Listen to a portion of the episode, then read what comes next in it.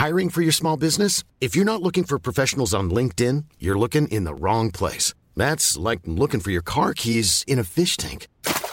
LinkedIn helps you hire professionals you can't find anywhere else, even those who aren't actively searching for a new job but might be open to the perfect role. In a given month, over 70% of LinkedIn users don't even visit other leading job sites. So start looking in the right place. With LinkedIn, you can hire professionals like a professional. Post your free job on linkedin.com slash people today. Hi, I'm Andy Levy, former Fox News and CNN HLN guy and current cable news conscientious objector. I'm a former libertarian who now sits comfortably on the left. Hi, I'm Danielle Moody, former educator and recovering lobbyist. But today I'm an unapologetic woke commentator on America's threats to democracy. And I'm producer Jesse Cannon, and I'm here to make sure things don't go too far off the rails. We're here to have fun, smart conversations with some of the most knowledgeable and entertaining people in politics, media, and beyond. Our goal is to try and make sense of our current crazy world, our new abnormal, and hopefully even make you laugh through the tears. What a great show we have for you today. We're still on vacation, but that doesn't mean we didn't record some stuff in advance just for you. Today, the Deputy Director of Rapid Response for Media Matters, Andrew Lawrence, is back to break down this year's biggest right wing freakouts, boycotts, and controversies. Then, filmmaker Anike Tourse is here to talk about their new movie, America's Family. But first, let's have some fun. How about an album you really liked this year? Let's try to keep this one to one. Oh my God. I will do uh, the most unexpected album of the year, which is Andre 3000's A New Blue Sun. That is, for me, extraordinary. I can't stop playing it. I love it so much. And it is one of those albums that either you love or you hate. Yep. But just the fact of this amazing, creative, you know, rapper, musician, act, like actor, just opening up an entire new genre and path for himself is just something. And I don't know, I felt like he put um, music to the you know, like a cinematic effect to the life we're living right now. I'm totally enjoying it. Um, I think the two albums I listened to the most were Guts by Olivia Rodrigo and Everything is Alive by Slowdive. So make of that what you will. I'm going to plug uh, yeule Soft Scars and Health's new album, Rat Wars. I was hoping someone would plug that. hey, listen, Records Top 20 this week. How about best account on Twitter? I'm not on it. No, I'm just kidding. I was going to say, that's not true. I am still on that death trap. I don't know. I still follow the usual suspects. A lot of journalists. I'm trying to think who is the best. I don't know because I, I don't go on as often as I used to.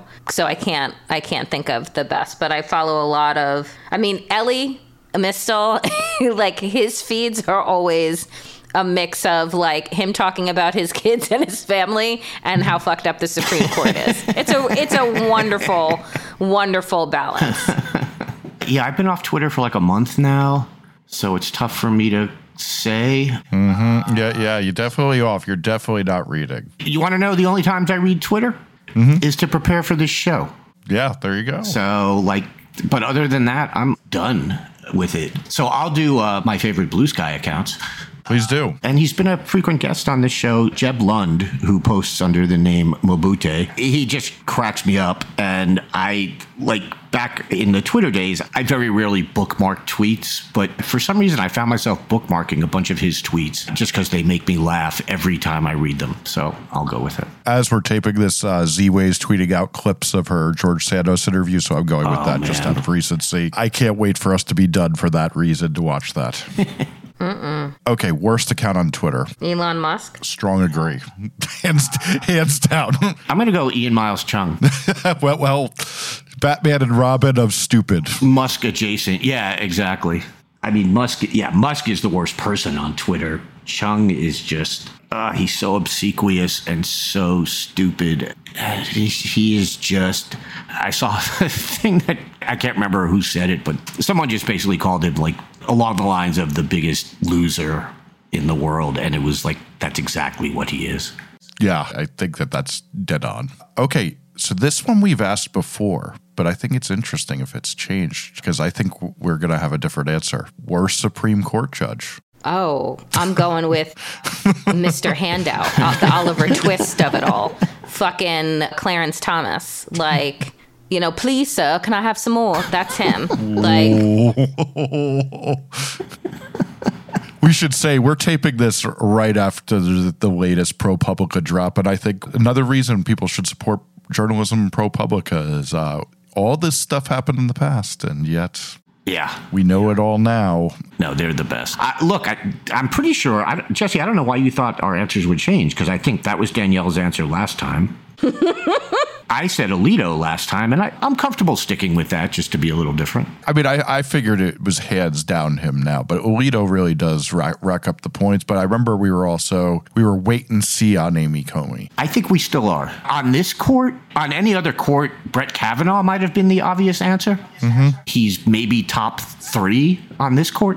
You know, Elie Mystal, who you just mentioned, Danielle, he has that really good point though that Amy Coney actually seems like she's trying really hard and actually wants to deliberate things, even though she's obviously doing it from a horrible bias. So she has been a wild card on some things. Whereas Right. Thomas, no no questions asked ever, always the same thing. So that's that that would be my I can't believe I'm doing this, but defending Amy Coney Barrett. No, I, I think that's accurate. It's that time of the year. Your vacation is coming up. You can already hear the beach waves, feel the warm breeze, relax, and think about work. You really, really want it all to work out while you're away. Monday.com gives you and the team that peace of mind. When all work is on one platform and everyone's in sync, things just flow wherever you are. Tap the banner to go to Monday.com. Cool fact a crocodile can't stick out its tongue. Also, you can get health insurance for a month or just under a year in some states. United Healthcare short term insurance plans, underwritten by Golden Rule Insurance Company, offer flexible, budget friendly coverage for you. Learn more at uh1.com. When picking a commerce platform for your business, you have two choices. Or I prefer. Don't you? That's the sound you'll hear when you switch your business to Shopify, the global commerce platform that supercharges your selling wherever you sell, online, in person, on social media, and beyond. Shopify is the best all in one commerce platform capable of handling your business's complexity no matter how big you grow. Step up to Shopify and harness the best converting checkout and the same intuitive features, trusted apps, and powerful analytics used by the world's leading brands like Rothy's, Allbirds, Brooklinen, and so much more. You're probably thinking, sure, but migrating is going to be a headache. Shopify's App Store has the migration apps you need to migrate your products, orders, customers, and more from every major e commerce platform to Shopify. If you're anything like me, you're one of those don't put me in a box people. Everyone who knows me knows I'm a don't put me in a box person. And thankfully, Shopify never will because with Shopify, control of your brand and business is always in your hands from your storefront look to your back office operations. I hate when checking out from an online store and then having to pull out my credit card and type in all those numbers. A Shopify store remembers my shipping address and payment information. So if I'm on the couch and my wallet is on the kitchen counter, I don't even have to get up. Stop leaving sales on the table. Switch your business to Shopify and discover why millions trust Shopify as their all in one commerce platform to build, grow, and run their business. Sign up today for your $1 per month trial period at shopify.com slash abnormal, all lowercase. That's one month for just $1 at shopify.com slash abnormal, all lowercase. Shopify.com slash abnormal.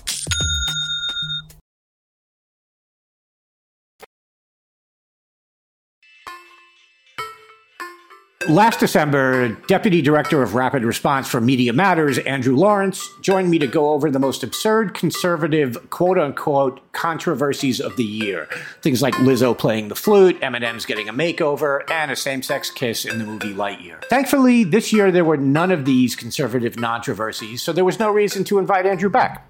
I'm joking, of course. He's here to give up his list of the dumbest conservative outrages of 2023. Thanks for coming back on, Andrew. I appreciate it. Thanks for having me, Andy. There's always fake controversies to, to discuss. I know. We could be doing this segment for 20 years, Seriously. and it'd probably be some of the same things.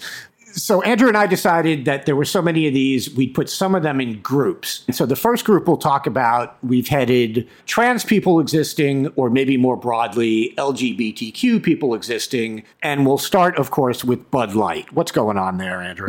yeah, you know, I mean, I think if we were doing this as a top 10 controversy, I think Bud Light would probably be number one. Yeah. I was thinking about this as we were kind of discussing what we were going to talk about today.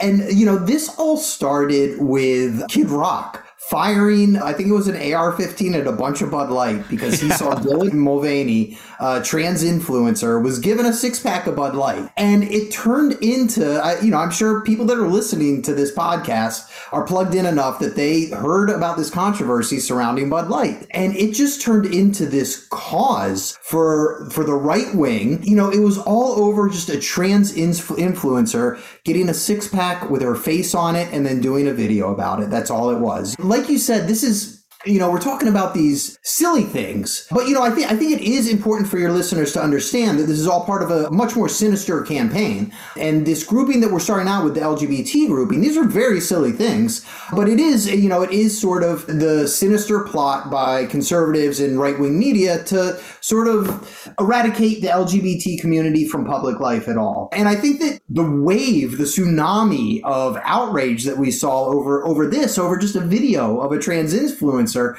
You know, I think I think is a really good example of that. Yeah, I think that's absolutely right. And I'm glad you pointed that out because one of the purposes of doing this is some of these are, are just so incredibly dumb that you literally can't believe you're talking about them. And so they're super easy to mock, and we're going to mock them.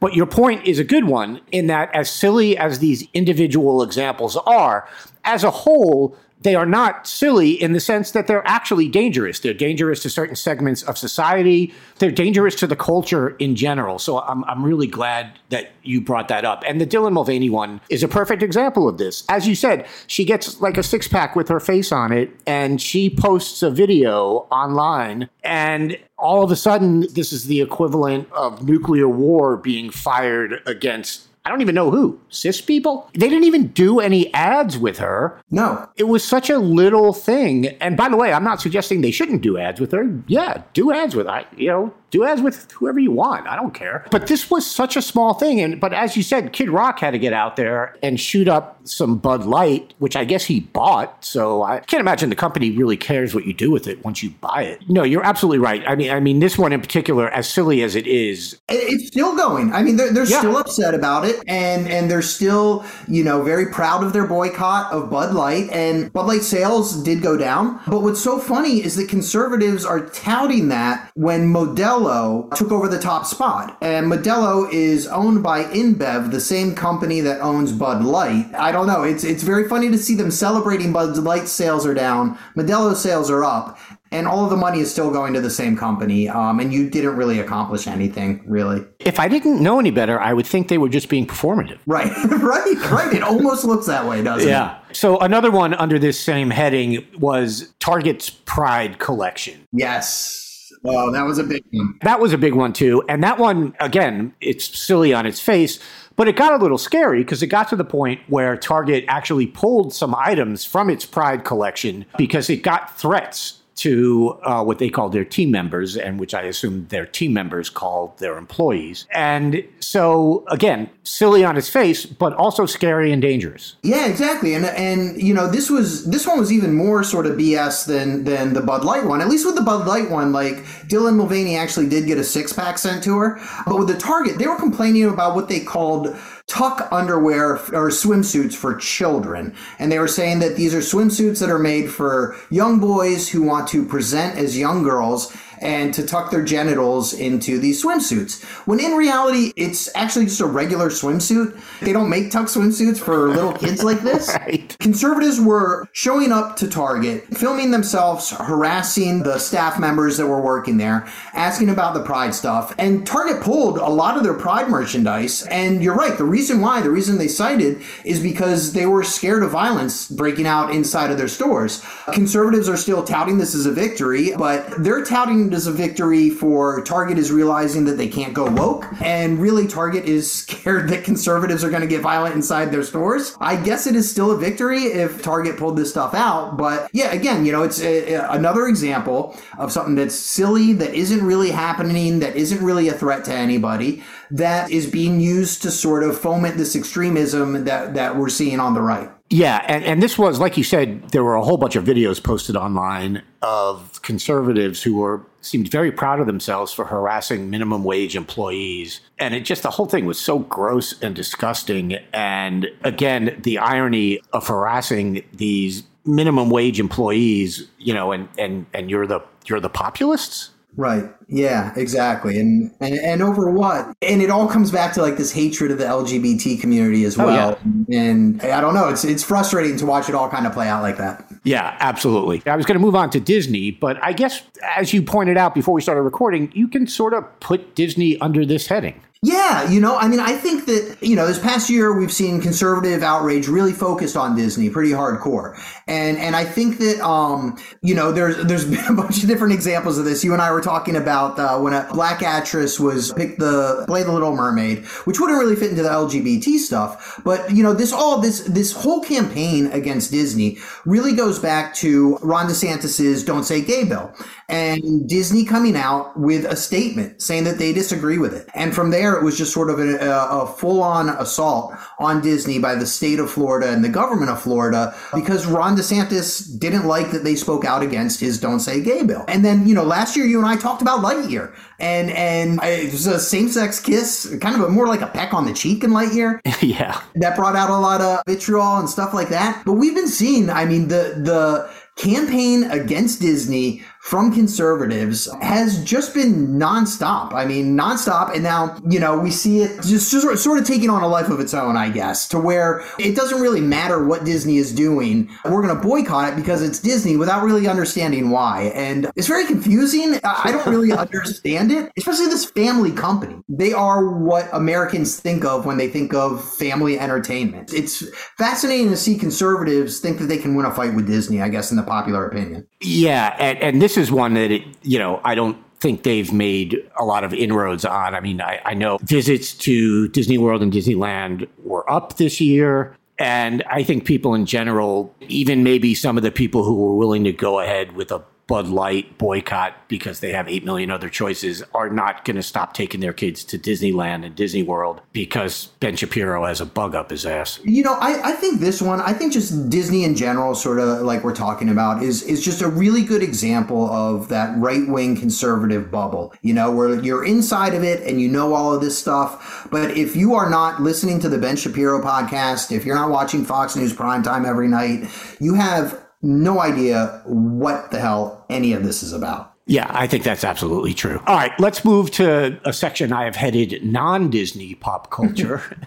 and let's start with Barbie, the billion dollar smash movie that I cannot believe how many brains on the right this movie broke. I think it's just like it's a movie made for women. They can't handle that, you know? And, you know, it's sort of like the Black Little Mermaid. It's like if it's not straight white male, they don't really know how to understand it. And look, I haven't seen Barbie. I plan on seeing it. I mean, it looks like a fun movie. It's good. I understand that there's uh, quite a bit of criticism of the patriarchy and, and, you know, stuff like that in there. But I mean, it's, it's a movie about dolls and, you know, they are freaking out about it. And this, you know, this is one that obviously failed catastrophically. I mean, in, in a very hilarious way because yeah. the Barbie movie was one of the highest grossing movies of the year. And and I think that also shows that this bubble, like a lot of this outrage is, is sort of constrained inside of this bubble. But that was a weird one just because there there's not much to criticize. It's a it's a movie about dolls. Why are you grown men getting this worked up and this upset? uh, that a movie about dolls for children isn't catering to your views in particular. Yeah, I, I, mean, this was a movie that you know, Ben Shapiro devoted, I think it was like a 40 minute video. yeah. Was supposed to be his epic takedown of Barbie that was just roundly laughed at. I believe I referred to it as shrimp on Barbie. that's, a, that's good. I, I didn't see that. But yeah, no, you're right. As far as failures go, the conservative outrage over Barbie was probably probably the biggest of the year. The only one that might be bigger, although it's more recent, I think. Somehow they decided that uh, Taylor Swift was bad. yeah. Yeah, which is interesting and kind of out of nowhere, you know. And my understanding about this is that she is a woman popular with young girls and she's on the TV during football games now. And I, I think that is where most of the outrage comes from right now is that a woman's face is on TV while I'm trying to watch football. I think they're mad about that. But then, you know, you also have to add in, you know, her new boyfriend, Travis Kelce, is doing ads for the COVID vaccine, which they're very upset about. Uh, Taylor Swift is very involved in get out the vote efforts with uh, young women and her fans, which obviously skews more Democratic, which upsets Republicans. God, Taylor Swift is just a fascinating case study, just in right wing media in general, because, it, you know, there's a lot of people on the far right that look at her as the picture of Aryan perfection, you know? And then, and then now you have these conservatives just freaking out that she exists. I don't know if you saw Stephen Miller, the former Trump advisor, a couple of days ago, just say that like what's happening with Taylor Swift isn't organic, which is, yeah. which is crazy because that's like how she's famous is because her fans love her so much. Right. it's like uh, like the most organic star to, to ever happen really is Taylor Swift. So you're saying she is not a creation of the deep state? I, I don't think so. I mean, I guess I can't say for sure, you know. but, but no, I don't. I don't think she is a creation of the deep state now. Okay, two more quick ones in pop sure. culture because I, I want to get to the toys section because for some All reason. I really love that. so we had Rihanna's performance at the Super Bowl and Sam Smith and Kim Petras at the Grammys. Of the Sam Smith and Kim Petras performance, which was of a song called Unholy, Liz Wheeler, who's a conservative podcast, she tweeted that uh, demons are teaching your kids to worship Satan. And Ted Cruz retweeted this and added, This is evil. Oh god, I'm trying not to. I'm not. I'm trying not to crack up laughing while you're while you're reciting these. But yeah, the Sam Smith stuff was good. That that was really good. And you know, we hadn't had a good Satanic Panic in a little while, so it was good to see that kind of pop back up. And you know, for your listeners who aren't aware, Sam Smith did a performance where he's dressed as the devil yeah. and there's flames around and all that stuff. And conservatives got a hold of this one. You know, it's not the first time that a musician has used satanic imagery to, yeah. Controversial and create a little bit of buzz, you know? But this one in particular really upset them. I don't know what it is about Sam Smith that, that maybe pisses them off so much. But uh, yeah, that was like a three or four day story on Fox. It probably took up the whole week, you know, where we were, we were getting segments talking about, you know, Satanism and the devil and this demonic performance and all that. And, you know, I mean, Sam Smith is laughing all the way to the bank. yeah, no, absolutely. And the other one I mentioned was Rihanna at the Super Bowl. And this also was sort of couched in biblical terms. Uh, Grant Stinchfield at Real America's Voice said, Do we know the story from the Bible where Satan fell from heaven and he's brought down those fallen angels with him. That's exactly what played out on our screens. Uh, this is because she was dressed in red and she falls from the sky surrounded by people dressed in white like angels.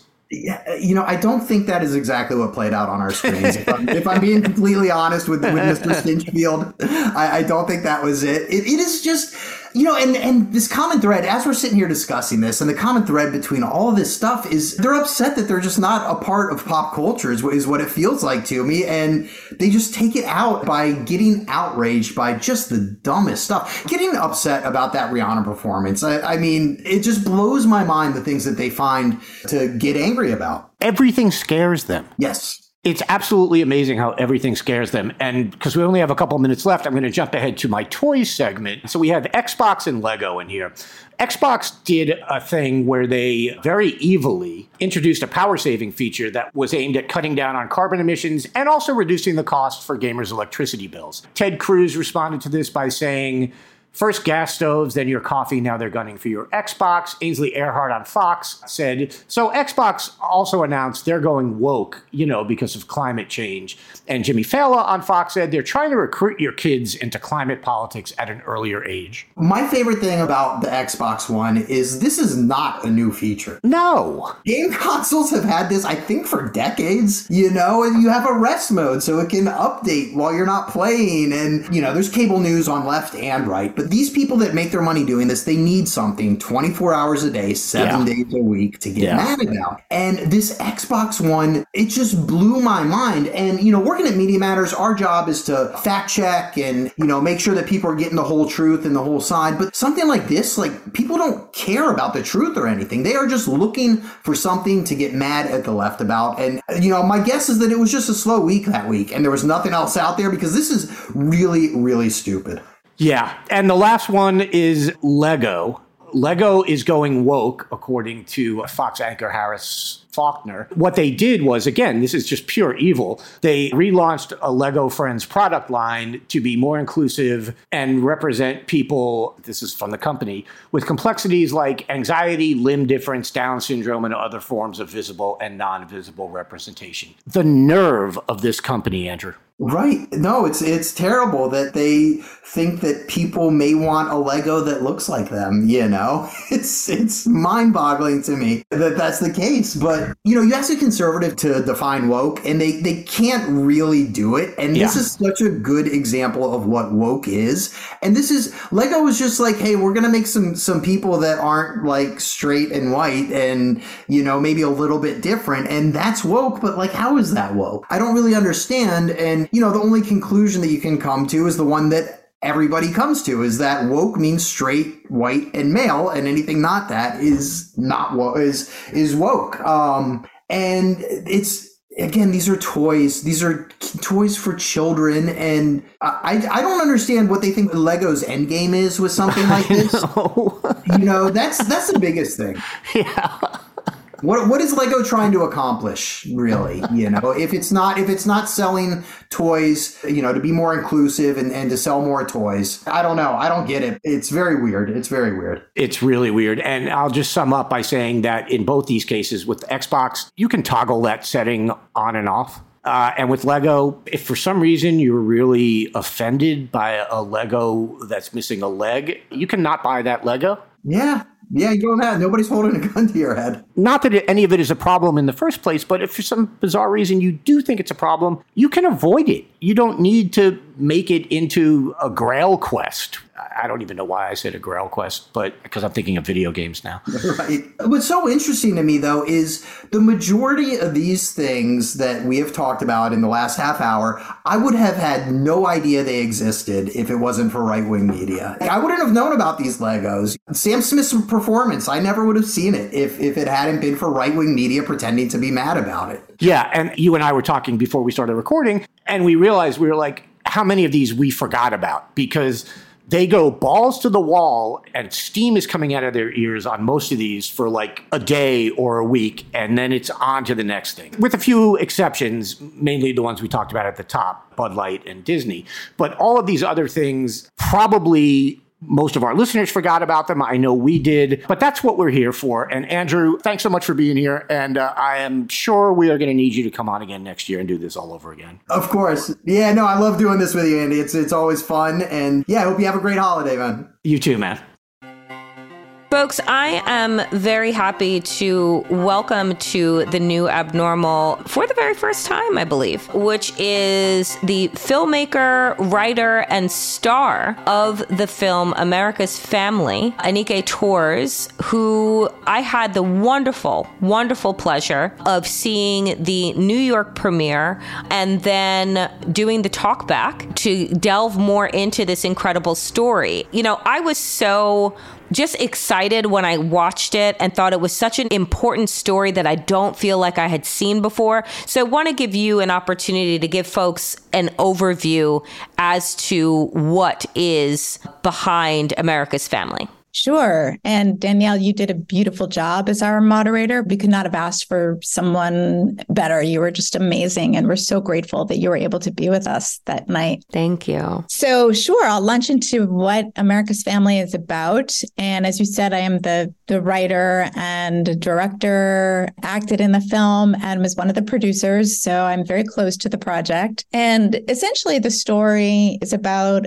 a typical American family and in this case, this American family is a mixed status, mixed ethnic family.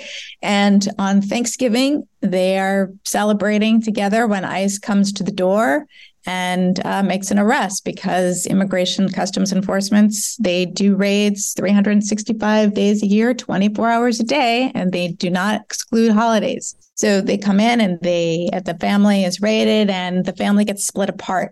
And really the film is their journey both individually and collectively how they reunify I want to say, and I love the fact that you talk about America's family as a typical family because it really is. And I think that oftentimes when we talk about immigration or we hear about immigration, we hear about a broken system, we hear about, you know, a migrant crisis. We see all of these headlines, but what your film did for me was to contextualize it in a day that we are normally with family, contextualize it with all of the, you know, the good, the bad, and the different that we experience when families gather together. And the very idea that one action could tear apart an entire family that through the course of your film take months to be reunified. And so, talk to us about why it was so important to tell this story with the lens of a holiday over it, but then also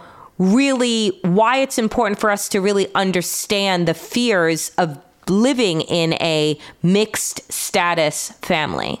Yeah, well, I think just what you said previously, we really wanted this movie to focus on family because the reality is that there are millions of mixed status families in the country right now.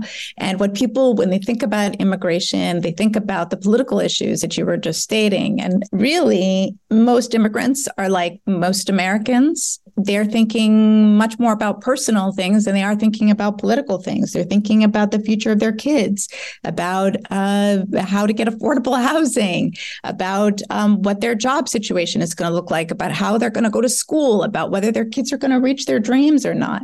And that's what we really wanted the the movie to focus on. I mean, really to draw in the audience with that idea in mind. We focused it around a holiday because Thanksgiving is a big holiday for a lot of people in this country. It's a, a, time where, I mean, it's the most traveled time of year, as we know.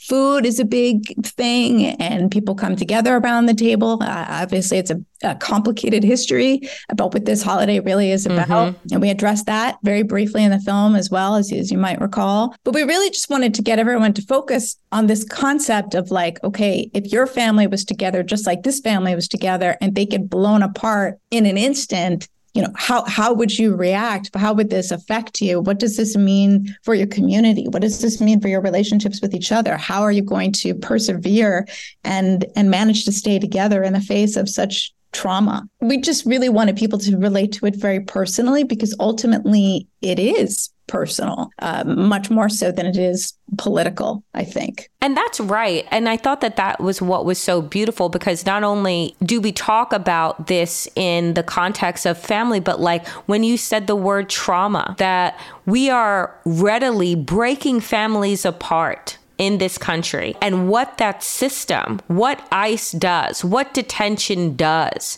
to the spirit of people. And that when you're taking one family member, or in your case in this film, two, uh, three family members that are broken apart and finding their way back. It's how the community comes to rally together as well, I thought was really important. Just moving people from being statistics into really telling their full stories as human beings that have jobs and aspirations and children um, and grandchildren that they are needed by. And so, talk to us about, you know, there there is this beautiful, you know, kind of relationship that we see that is formed when the father in the film needs to seek asylum inside of a synagogue. Again, I thought that this part of your story was so important and we talk about sanctuary cities in this country and you see it in the headlines and you see the nasty things that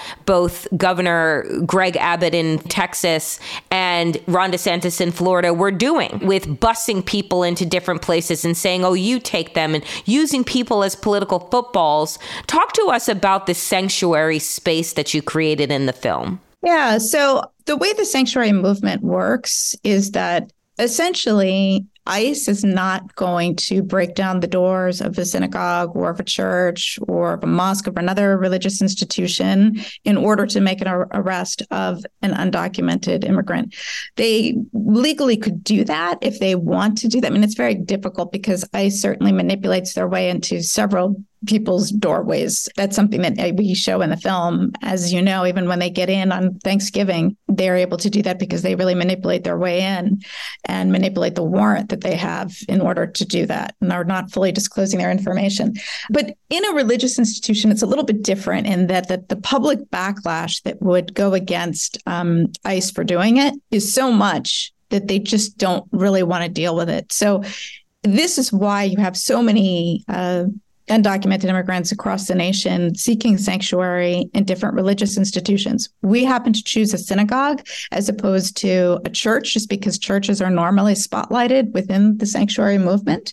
And in this particular case, it's really happenstance because he, uh, the character Jorge, who plays the father, is uh, he owns a bakery and it's an unusual thing for him to be doing, but he happens to be making a delivery because his regular person is out that day over the holiday. So he's going to a synagogue where he is dropping off challah, the traditional bread that's served on, on the Sabbath. And when he gets in there, he gets the word that basically ICE has been on the family's tail. They've already arrested the mothers, they put her in detention, which is the part that I play. They are looking for their firstborn son who was born in Mexico. And it happens to be his stepson because the father was actually born in El Salvador. And he then finds himself in this synagogue and happens the person who's really educated about the law in this particular case is the rabbi who has a relationship with him over many years because they've been ordering the bread for years from their bakery. So mm-hmm. when he is is suddenly stuck in there because he's realizing that immigration is now on them, you know, the, the rabbi offers him a place to stay. And that's how sanctuary happens. It, it happens again because of something personal. It wasn't really something that they were politically planning on doing. It's just something that this rabbi extends an offer to help. And what happens? And then of course there's some resistance from the board at the at the synagogue to do this because they weren't prepared for it.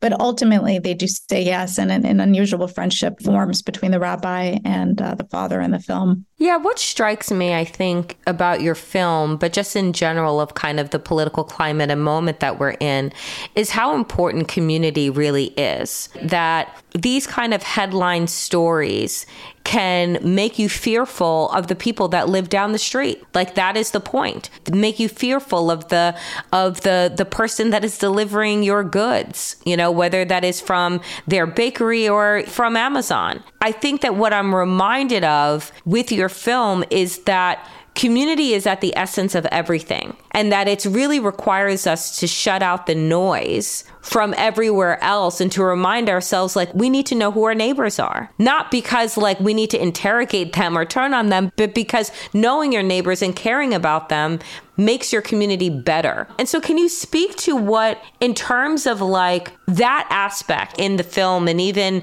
you know, we would know that the firstborn, you know, son will go back to Mexico and he discovers his family, but also finds different community there. That theme was very, it was so ever present in terms of obviously family being the first theme, but also community and why that matters so much. Yeah. So, I think that one thing that's very you know, kind of moving and unusual about what happens when Jorge ends up um, receiving sanctuary from the synagogue is that the rabbi's first response to this whole issue when she sees that, you know, ICE is really on her doorstep is like, okay, w- what are you doing here? And do you have a warrant? And if you don't have a warrant, then no, I, I kind of can't let you in here. Just really quickly, really enacting her, her rights.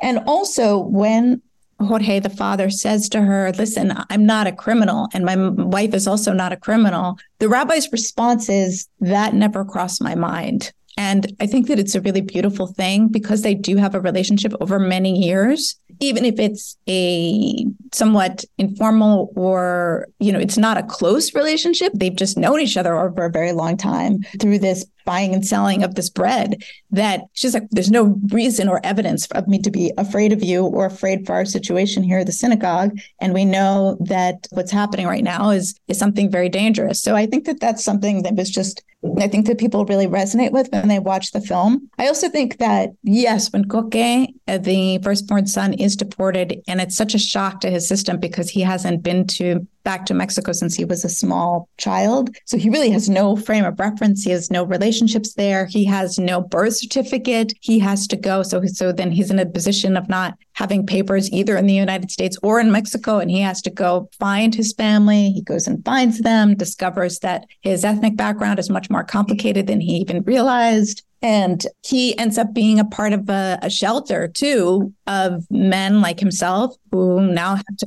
build a new life over a decade. And in that community, he finds relationships, he finds friendship, he finds a counselor when he says, Look, I think my life is over. And the counselor's like, Well, not really. You know, here you are, and this is incredibly painful, but there there's opportunities here if you, you kind of can open yourself to them. And I think that community is really what saves him you know it's what gets him a job. It's what just finds him it's a it's a very painful way to go but it is what supports him.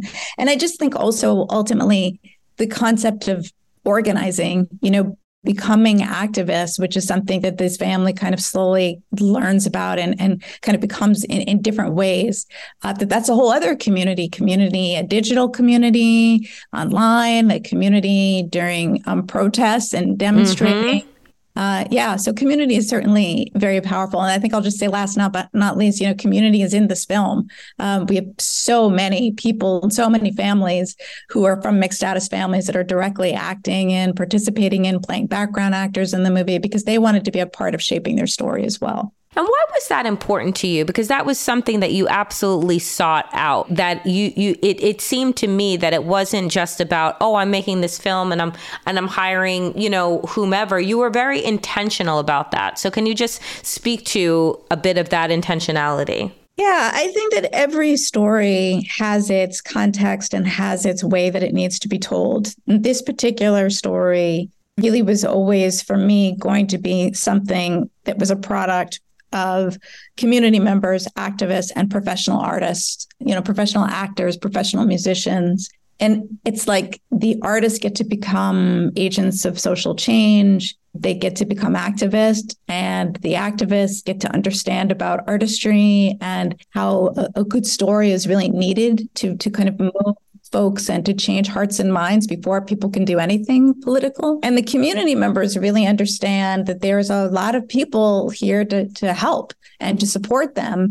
And community members have to also help themselves too. I think that sometimes there's a, a, feeling of like, oh, I'm a good person, or oh, I have um, a, a, strong faith uh, ethic, and and there's faith is a big piece in this movie as well.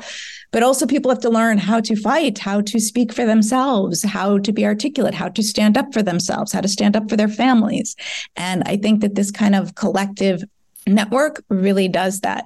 Uh, it, it's not the way, I mean, I am by trade an actor and a, a director and a writer. I don't necessarily think that the next film that you know whatever that's going to be be told in the same way. But I think with this piece, it was really important. Also, I, I would be remiss if I, I, did not say that this has always been in partnership with the Coalition for Humane Immigrant Rights, CHIRLA. So there was always an activist core. Uh, CHIRLA is an organization that advocates for immigrants across the nation, and that's a big piece as well. I mean, I just loved it so much. I loved, you know, being able to talk with you um, in, you know, in in depth about it. And I just, you know, the last question for you is is what are you hoping folks take away from this film, and then of course tell people where they're able to see it. Oh yeah.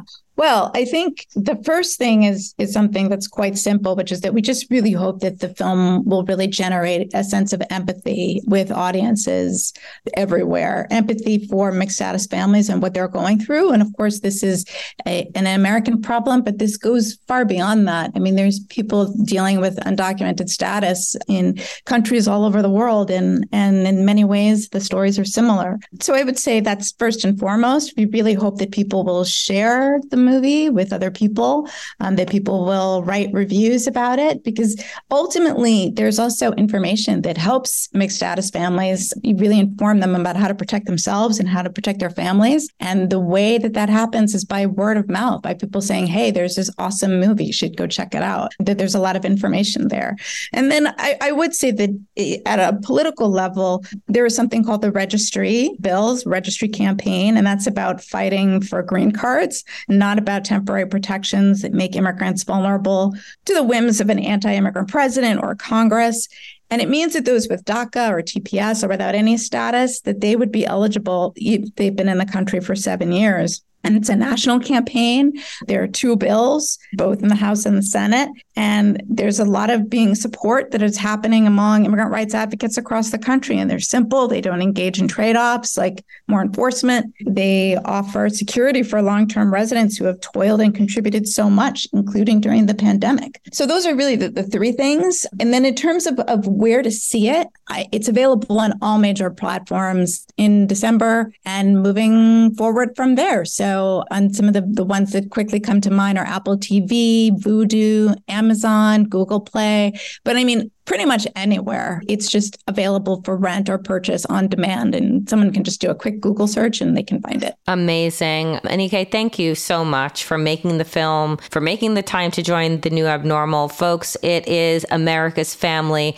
Go check it out, go stream it, share it with your friends. Super important to support independent filmmakers, art that really sparks conversation about where our politics are today. Really appreciate you.